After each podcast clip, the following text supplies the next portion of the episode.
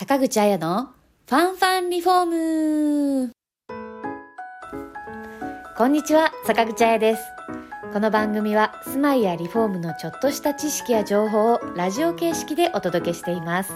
どうぞお気軽に聞いてくださいね。最近本当に寒いですね。今朝起きたら顔がめっちゃ冷たかったですもん。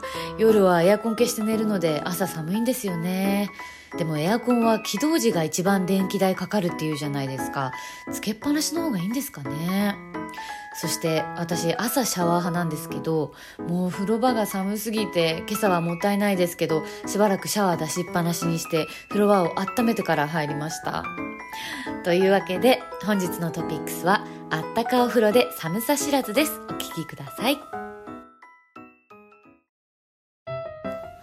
冬は浴室がひんやりとしてお風呂に入るのが億劫になります。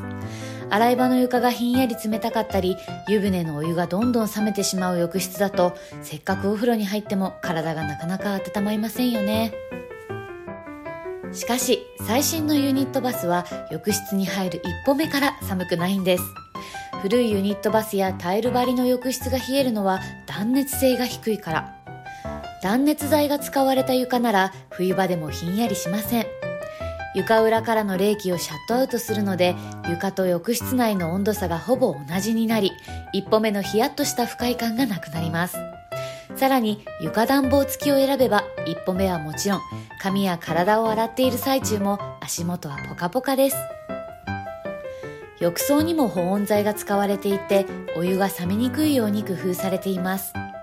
高い油温を長時間キープできるので家族の入浴時間がバラバラでもみんなが温かいお湯に浸かれます。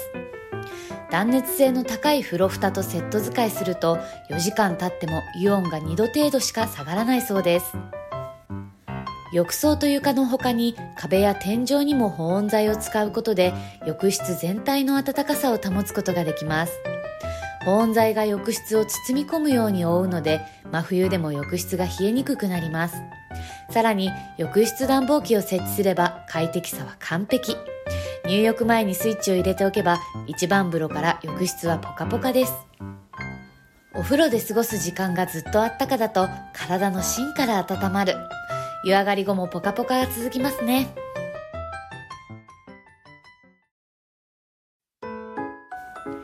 いかがでしたか？いいね、コメント、チャンネル登録してもらえたら嬉しいです。リフォームのご相談は0120-150-770参考ソフラン宮原支店までお気軽にご連絡ください。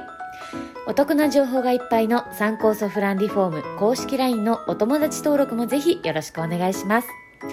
それではまた See you next week! Bye!